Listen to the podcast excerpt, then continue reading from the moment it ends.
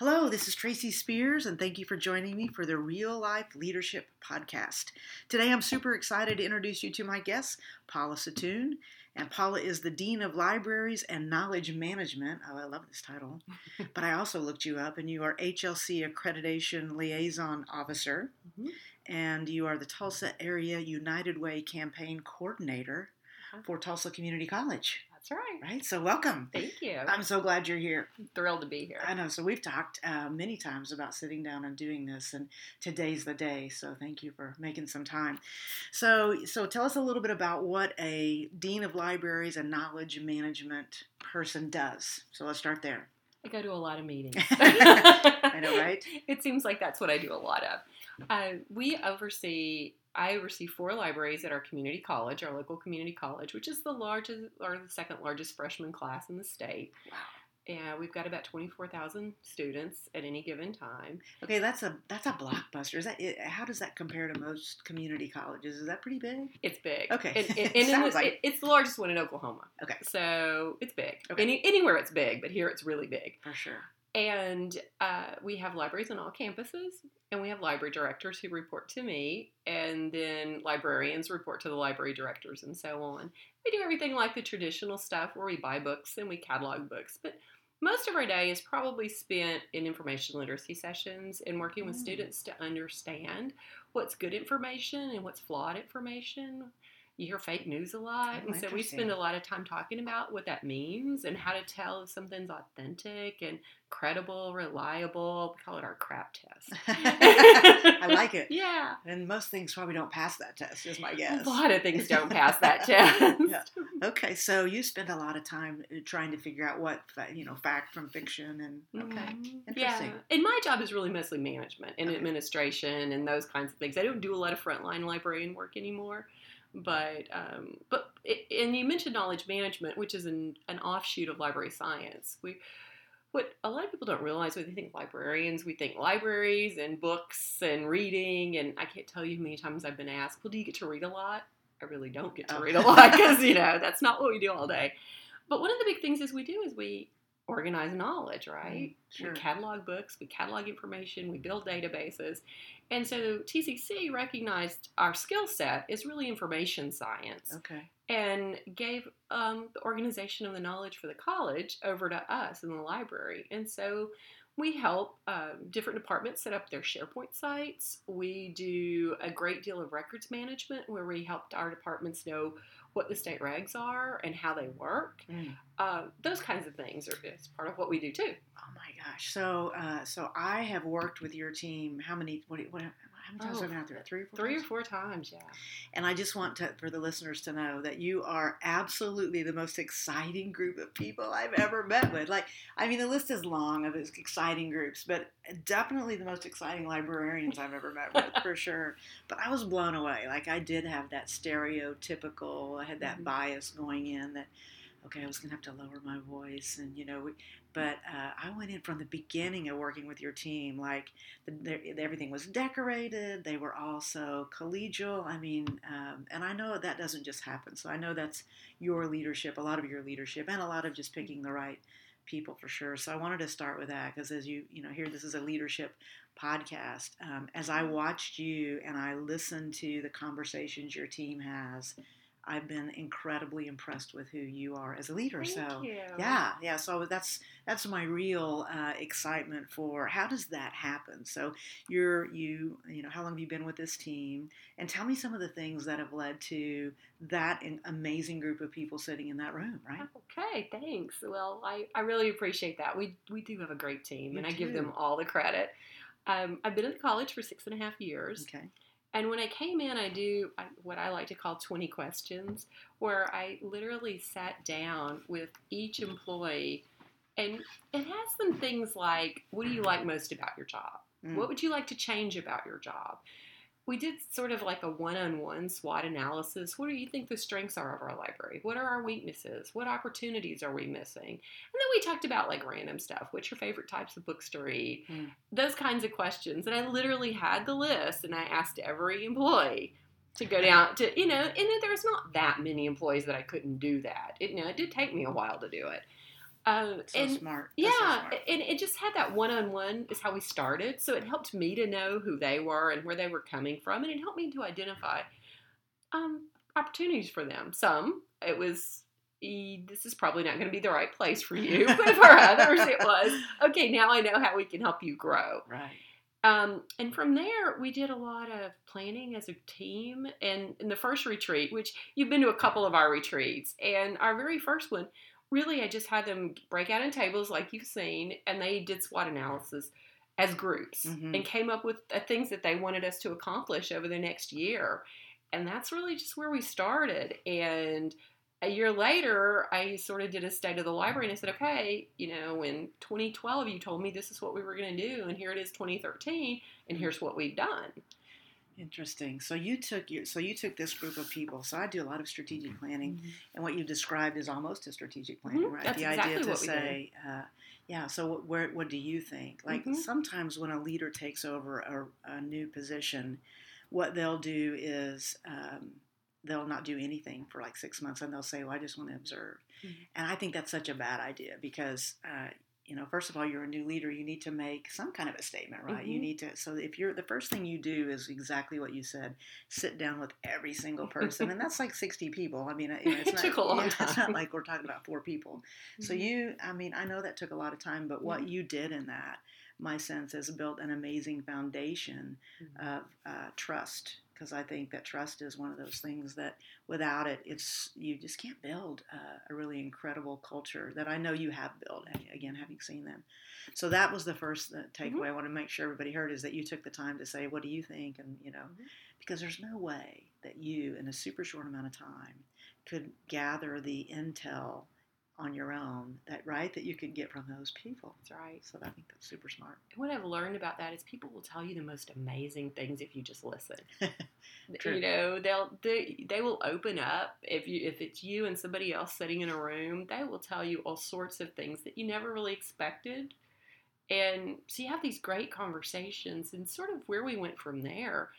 Um, and this sounds kind of just I don't know. We we did a lot of work on strengths. I, I Mm. love strengths finders and the whole theory that don't don't really worry too much about your weaknesses. You're never going to be good at that anyway. So Right. focus on what you do really, really well. And so that the previous institution where I worked, that was a big deal there, and everybody who worked there did that. So I Mm. brought that to this institution and did that with my management team. And that really helped us understand each other because I found out when I came on board, everybody was in the thinking realm and we had Mm. very few people in execution. and so over time and you know people come and go and we try have tried to balance that out. And so every time we hire somebody for our management team, we look at our I have a rubric of our strengths, our top 5 strengths, and we look at that and we say, "Okay, we need somebody in this skill set." So when we Mm. interview, we really focus on who we need to round out our leadership team. wow. And and we do that to a lesser extent in all the libraries, but we really do try to find somebody who if if we've got a lot of people who are really heavy on thinking, then we try to find somebody who's really heavy on action. Mm, Because it otherwise we don't get anything done, right? Sure, sure. Um, and so we did that, and then you helped us with True Colors for the librarians, really for the whole library staff as a whole. And we talk a lot about our temperaments now, and it's become an everyday part of our lives because we're now talking about how do we go from good to great. Mm. You know, how Sure. do we move into giving and receiving feedback? How do we understand our colleagues in different ways and really think about what it means when somebody reacts in a certain way? I love that. So the temperament model, we'll call it colors. Mhm. Um, the uh, that that we went through that whole understanding. I do think that takes people to a different level. right? Absolutely. Yeah, I, I'm a big fan of all that stuff. Strength, I'm, all Yeah. of them that you've mentioned. They talk to each fan. other and call each other. Well, I know because you're blue. I, you know, I just want to make sure I'm not going to hurt your feelings. Yeah. But you know, I'm green, Yeah. so I'm not really thinking about feelings. And you hear the the staff saying that now ever Yeah. since you did that training Oh with my us. gosh, that's so cool. Well, it shortcuts everything. Absolutely. Yeah, so you can. I, I think the difference in some of them, people walk out of there and go, well, "This is who I am." Everybody Mhm. needs to deal with it. But I think with that, people walk out and go, "This is who I am." Mhm. But this is how it bumps up against who you are. So now Mhm. let's have a different conversation. So, Absolutely. but I think people have to be open to that.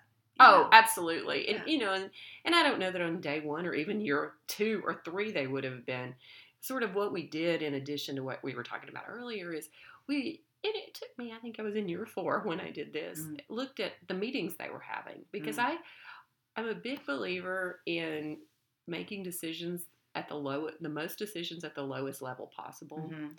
so that the people who are on the front line are leading in certain areas. For example, if you're talking about circulation and, and checking in and out books and that policy, well, those are the people making recommendations about how we do the work. It's Mhm. not people at my level who are saying every book should be two, due in two weeks. It's the people who are working with the students, right? Sure. So we had teams to do that kind of work and marketing and those kinds of things. So we had all these meetings, but they were not the most productive. So we spent a lot of time, and I did a lot of work in training um, the staff how to run meetings. Mm. And we spent a lot of time talking about how you build agendas and how you do um, consent agendas and how you do all this work ahead of time so that when you get in the meetings, you can have real discussion. Oh my gosh, that that is one of my pet peeves because I think too many people think, well, we'll do all of that during the meeting, Yeah. and that meeting, you're right, that has to be so Mhm. so much prep work ahead of time going into that. I love that you are. I love that. Oh, I I have spent I've had some wonderful training myself in meetings and somehow became the air quote expert on it at the college.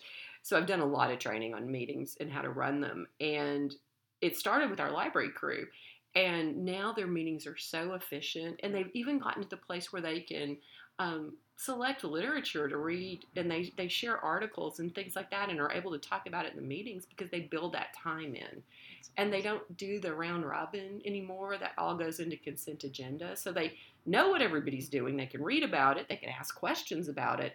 But you don't sit there and spend an hour just going around the room telling everybody what's going on. So you're saying consent agenda. Tell me Mhm. about that.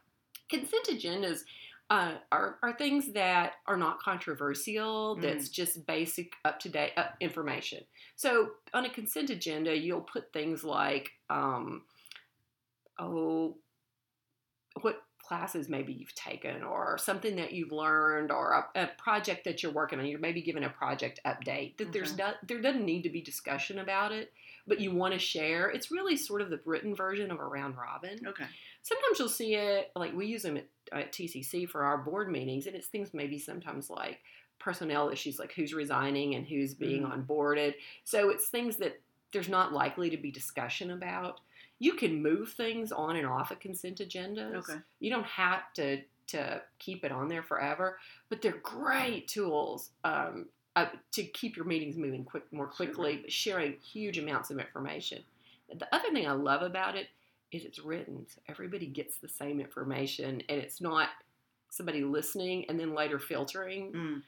You know say you miss a Sure. meeting and somebody tells you what happens Yeah. and they either forget or they don't tell you exactly The what happened game. Yeah. exactly but consent agendas will save your life in meetings I love that. I, my favorite thing in meetings is the parking lot. Do you all utilize? yes we do say. parking lots Yeah. yes Tell, tell, tell everybody what that is in case they don't know. it's when an idea comes up in a meeting and now's not the time for it and so you make sure that you make a note of it to bring it up or put it on the next meeting agenda Nice. the other thing they do is they plan the whole year Hmm. with their meetings they have set meeting dates and times and they plan themes for the for the meetings too so it might be that we need to say that in march we're going to talk about copyright so everybody has like 20 minutes there's a 20 minute part where they do some copyright training so they try to do a lot of internal training too That's awesome. yeah So one of the other things I know you've done is um, you've made a decision that um, you're not going to let people just complain. Uh, so That's I don't, know how to- I right. don't know how to introduce. You're not going to let them just go, "Hey, this is what's wrong." So tell us a little Mhm. bit about that decision you made and uh, and how, How that plays it. out. Yeah. Well, what we I do it a couple of ways. One, it started with the meetings. That meetings went at times had turned into complaining sessions, Sure. and so it became it's going to be really structured. We start at a certain time, we end at a certain time. We have an agenda. So that that was one way that we managed it. The other way that that after we took it from that piece and really handled the technical part, we started talking about things like what are the solutions and don't complain without some ideas and solutions. But even beyond that, I generally, um, if we have something that comes up, for example, we have something called liaisons with all the different schools. So that a librarian might be assigned to nursing, for example. Well, there's a librarian assigned to every area at TCC.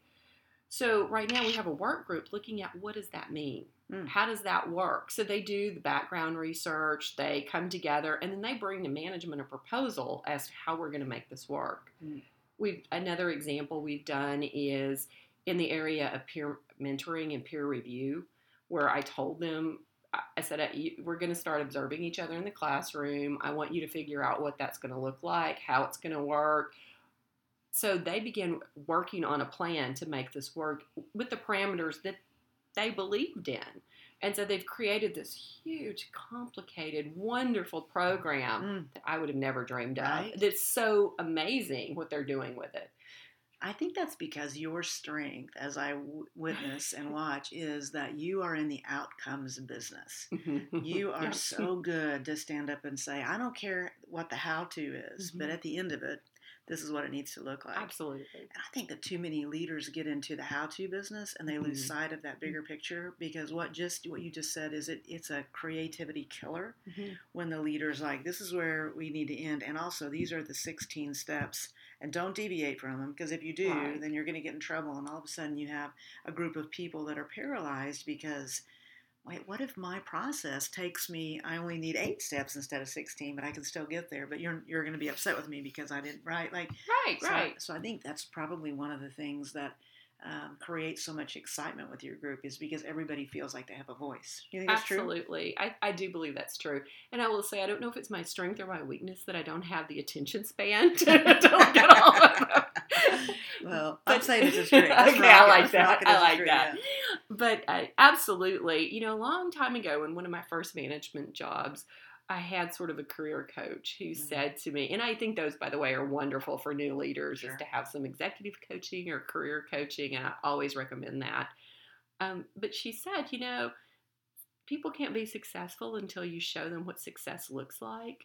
You need to be really clear when you explain what you want. Mm, And and she also helped me see that it didn't matter how they got there right. and I really that's one of those lessons I have just taken with me forever. And and I tell that to my directors and anybody I've ever worked with who supervises people is, you know, employees innately want to please their supervisors. Mhm. So all you have to do Most is tell them mostly. what you Innate, mostly they do. Yeah. Mostly they do. And so you just have to help them see what that's going to look like, what that end project looks like, and they'll surprise you. They will take it to levels. I mean, another example of that for us was our annual report. The first year I was there, we ne- I don't think we'd ever done one at um, in the library at the college, and one of the things I said was, I want us to look back over the year and, and celebrate our successes. Well, now, and I did the first one. Now I don't even know anything about it until they give it to me. Oh, nice. And in the last, you know, the next to the last draft is when I get it. And they have taken ownership and they plan what stories they want to, to write in the annual report. They think about the year. They all divvy up who writes it. And I mean, it's so amazing because it's the celebrate. They're celebrating each other. And that's the goal, right? That's so much better than what you could have done, right? you have no idea. If you, if you saw the one I did versus what they do now, it's Yeah. light years apart. And what they do is so much more creative and so much more beautiful and has so much more depth. I love that. Yeah. Yeah, well, uh, a little bit ago when you, I was, we were talking about uh, you don't like people to complain, but you want them to bring you solutions instead of complaints. That that's that was the game changer. I think that was Absolutely. yeah. So Yeah. so your group they don't complain. They're like, all right, well, this is the problem I'm trying to solve. Mhm. Wouldn't that be cool if everybody that's listening in and all of their team, when they wanted to complain about something, they said, "This is what I'm trying to solve, and this is my potential solution," and then we're then the debate is which solution do we choose, right? Absolutely. yeah, I, Or how, what are we going to propose? love that. Yeah. I'm not going to say they don't complain, Yeah. but they don't complain to me. well, that's that's at, at uh, Kilkenny's is where they're doing all their complaining. That's right. Yeah. I always think of uh, you know your group just because they're all so progressive, and I think when most people probably started listening to this podcast, they're like a librarian. Oh my gosh, like the image of the uh, is it microfiche, the the Uh-huh. Dewey Decimal, uh, so- Absolutely. all of that stuff. I can remember going into this is going to date me, and you're you're not as old as I am, but going into the um, university where I went. And spending so much time looking through those oh, tiny Oh, yeah, boxes. the card catalog. Absolutely. right? And Reader's Guide to Periodic Literature, the green books that you had to look at magazine articles in. And yeah. those are all gone, right? Yep, they're all electronic now. Is it? So there's there's no box anywhere that I can look through. Well, not at TCC, but at some places perhaps. I don't know. I think that's funny. Just how archaic that was now looking back, but how progressive that was at the time. well, and, and I think about how hard research was for us versus how easy it is to do now. I know. Yeah. There was no, hey Siri, what is the, yeah, you know, or, or Google this or Google that. How do you think that's changed us for the better, and how do you think it's changed us? Maybe, uh, maybe it's not been so positive. What do you have, What do you think? For the better, I think it's so. For me personally, I'm I'm a curious I'm curious by nature. That's Okay. part of why I'm a librarian, right? So when I think of something or I see something in a movie I'm watching, I can immediately just pull it up and look it up and read about it, and I'll, uh, I automatically know the answer, and it takes me five minutes. Yeah. Whereas eh, when I worked in reference, you know, that used to be my job for years. My job was to answer reference questions. And so you would call, I worked at the Central Library, and you would call in and ask us a question. We would settle bets for people in bars. Oh, that's we funny. would uh, spell words for our court reporters. We did, I mean, all kinds of that. I mean, oh, look up, uh, uh, here's a great one. We would look up uh, addresses for Hollywood actors and actresses, and so that their fans could write them letters, you Oh, know, through U.S. mail, all, all that kind of stuff.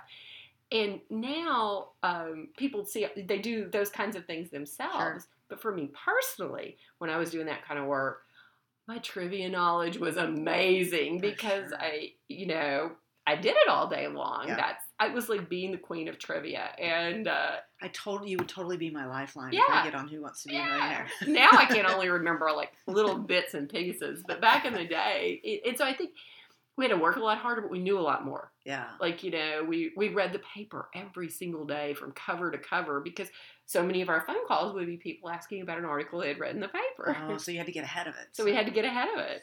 Yeah, well, I do think that's true. The downside is you, like when you Google something, you get that one piece of Mhm. information, but it's out of context a lot Yes. of time, right? Right? Oh, absolutely. Well, and think about your spelling. Yeah. You can't spell as well now as you used to could. What are you reading my stuff? What did you- well, I never could spell, but now you have autocorrect, right? Yeah. And before you had to kind of know how to spell it to look it up. Yeah, I saw something uh, the other day about diagramming a sentence, and I was like, "Oh my gosh!" Remember, uh, you probably Oh, no, I do didn't. that. Yeah, yeah. That was shout out to Mrs. Arrowwood, my favorite teacher ever, my English teacher in ninth grade, Yeah. who taught us all that stuff. Uh, Absolutely. She made it fun and interesting, but uh, I'm so glad I'm not doing any of that. right? sentences. You too. oh, So I have to ask the a librarian, what is your favorite book? Oh, I knew that was coming. You did. Okay. Uh, I don't want to be normal, but I, I am curious. Like, what? What's the answer?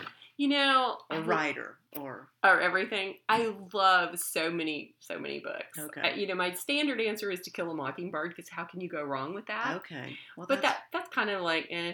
I love the Outlander series by Diana Gabaldon. oh which are like a gazillion volumes. I love the Harry Potter series. I mean, I read them all as they came out, even though I was well beyond the age of the audience. um, you know, there's just so many wonderful. I love nonfiction. I mean, I've been you and I have talked about Brene Brown. I love her works. yes. So I just like to read, and I like to read so many things. What's the beach novel like that you would say? Oh my gosh, if you just a mindless, you know. Oh uh, my gosh. trip- Uh, okay. This is my guilty pleasure, which I, I don't really know that I'm all that guilty about it. I love Nora Roberts books. Sure. I love them so much that um, some girlfriends and I actually went and stayed in her inn in Boonsboro, Maryland.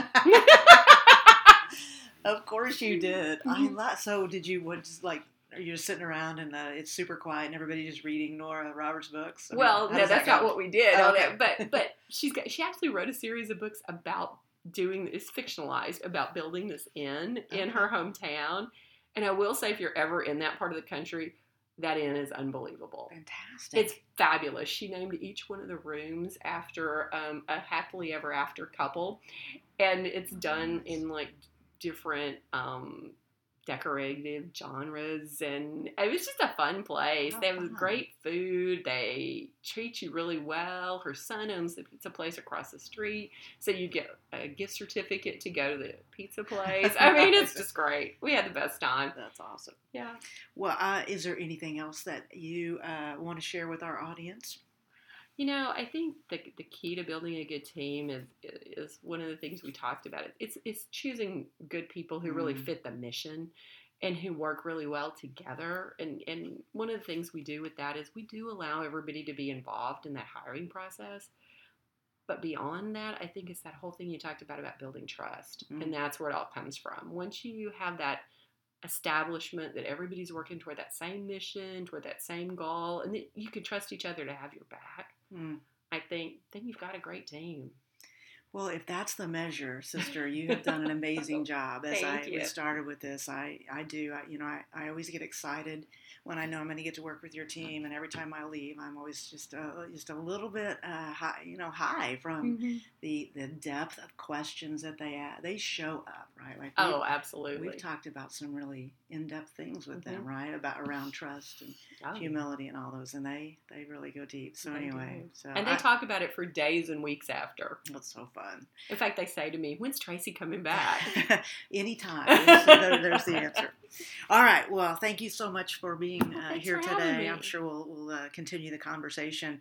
Uh, and thank you to those of you that have listened in today. If you want to hear more leadership uh, podcast, head over to tracyspears.com. And we appreciate you dialing in.